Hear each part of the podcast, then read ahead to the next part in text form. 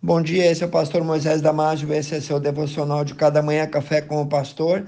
Hoje falando sobre a parábola do joio e do trigo.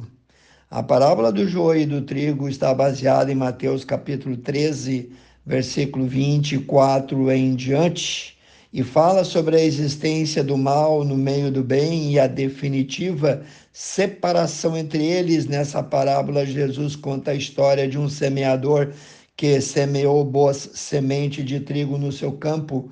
Ao mesmo tempo, um inimigo veio enquanto os semeadores de trigo estavam dormindo. Ele semeou sementes venenosas, sementes de joio no meio às sementes de trigo. Os empregados daquele homem se surpreenderam depois de algum tempo ao perceber que havia crescido joio no meio do trigo naquela plantação o instinto dos agricultores dizia que eles deveriam arrancar essa erva daninha e danosa do meio do trigo para que esse crescesse melhor. Porém, o dono da plantação os proibiu de fazer isso, já que quando pequeno o joio é muito parecido com o trigo e eles poderiam, por engano, arrancar boas plantas junto com as ruins.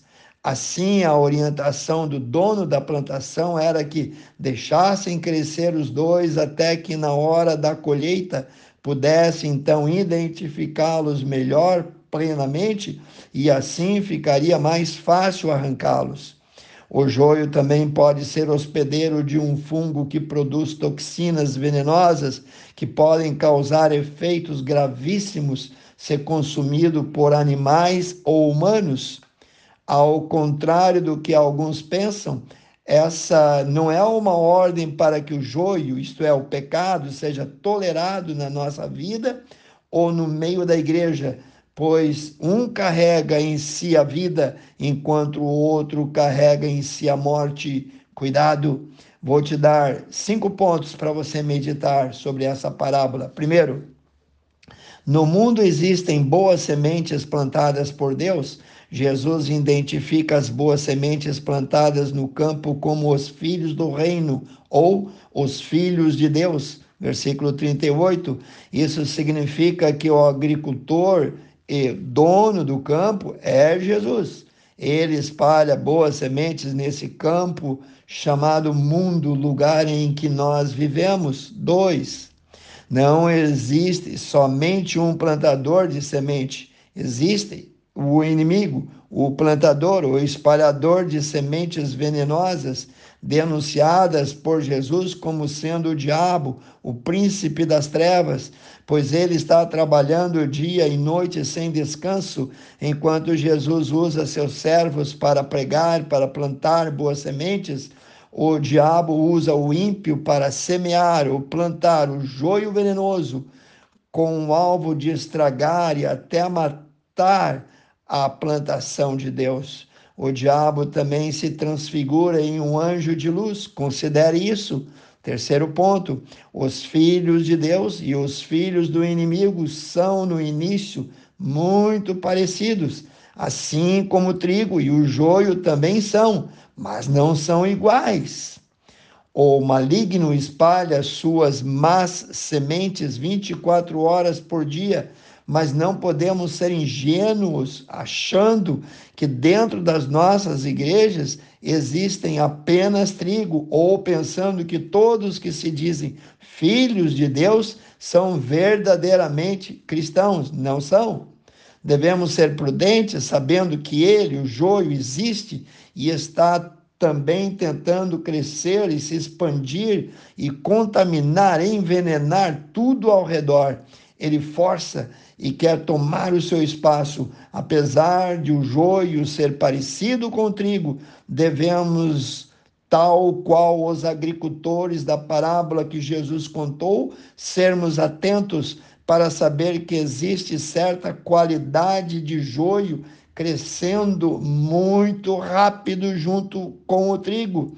Sempre é melhor manter os nossos olhos abertos e não dormir. Quarto ponto: o crescimento do joio não está e nunca esteve fora do controle do dono da plantação. O fato do dono da plantação não permitir que se arranque o joio logo quando é identificável, mostra que ele não foi surpreendido pelo inimigo. O dono da plantação, que é Deus, tem controle total e absoluto e orienta os seus empregados como agir da melhor forma com relação ao joio no meio do trigo. No final das contas, o dono da plantação já tem planejado o que fará com este joio e com o seu trigo que ele mesmo plantou. Quinto ponto, o joio e o trigo não ficarão para sempre juntos. Jesus deixa claro que haverá um julgamento, isto é, haverá uma punição tanto para o inimigo, para o diabo, que semeou sementes ruins, quanto para os seus filhos, seus seguidores, as sementes ruins também chamadas de os filhos deste mundo, que buscaram atrapalhar a plantação de Deus.